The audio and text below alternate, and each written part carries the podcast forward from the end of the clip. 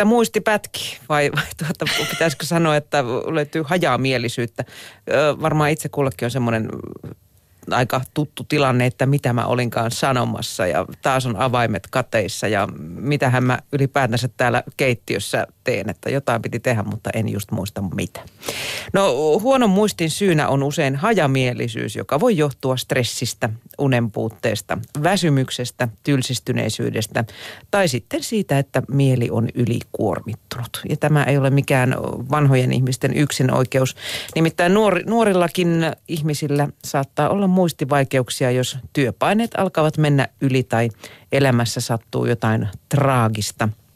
Kun nämä muistettavat asiat alkavat sitten tipahdella laidan yli, niin tärkeintä on tunnistaa ja hoitaa syyt, joista hajamielisyys johtuu.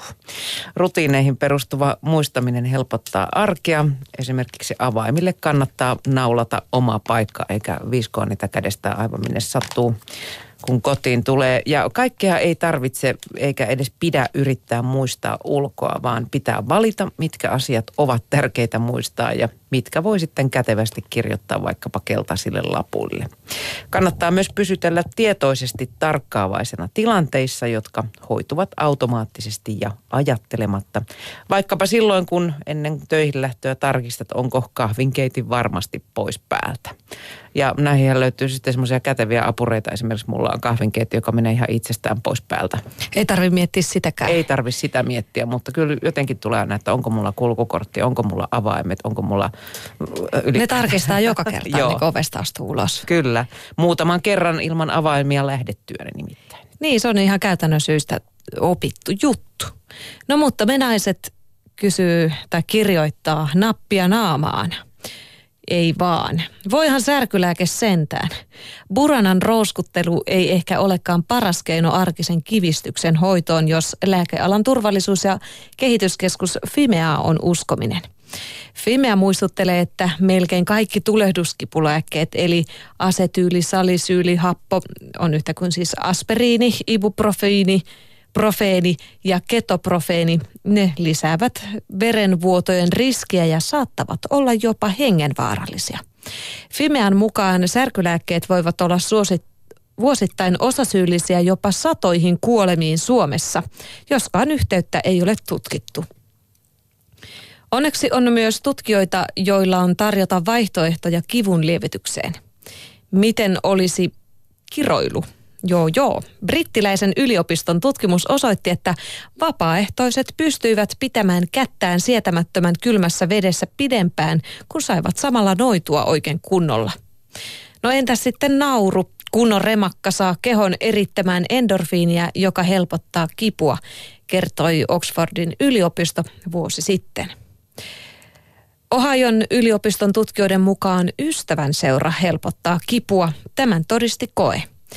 Jos hiiri sai toipua kavereidensa kanssa samassa häkissä, sen hermovauriokipu aivoleikkauksen jälkeen oli vähäisempää.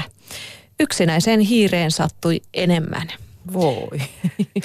Ei pitäisi hiiriä jättää edes yksi, mutta näin kirjoitti me naiset. Mutta tota mä mietin, että, että toi nauru voisi olla ihan tehokas tapa joskus, kun yritä siinä sitten niin nauraa, kun vedät ensin jollain puukolla sormesta palasen, kun leikkaat vihanneksia, niin miten siinä sitten naurat? Mutta jos se onnistuisi tekemään, niin se voisi olla ihan tehokas. Niin, kyllä mä uskon tuohon kiroilun voimaa enemmän. Silloin kyllä ärräpä tehdään, jos tuommoista sattuu. Puhumattakaan siitä tuli just mieleen tuossa, että aikoinaan kätilöopistolla käyneenä, niin tuota siellä kyllä melkoiset veet ja peit kaikuivat pitkin käytäviä, kun siellä emännät synnytti, niin tuota ehkä se... helpottaa. Niin se helpottaa siis, ja onneksi... näitä helpotti kyllä. Niin ja toivottavasti se ystävä on siinä vieressä sitten, ehkä se mies aika monella. Niinpä.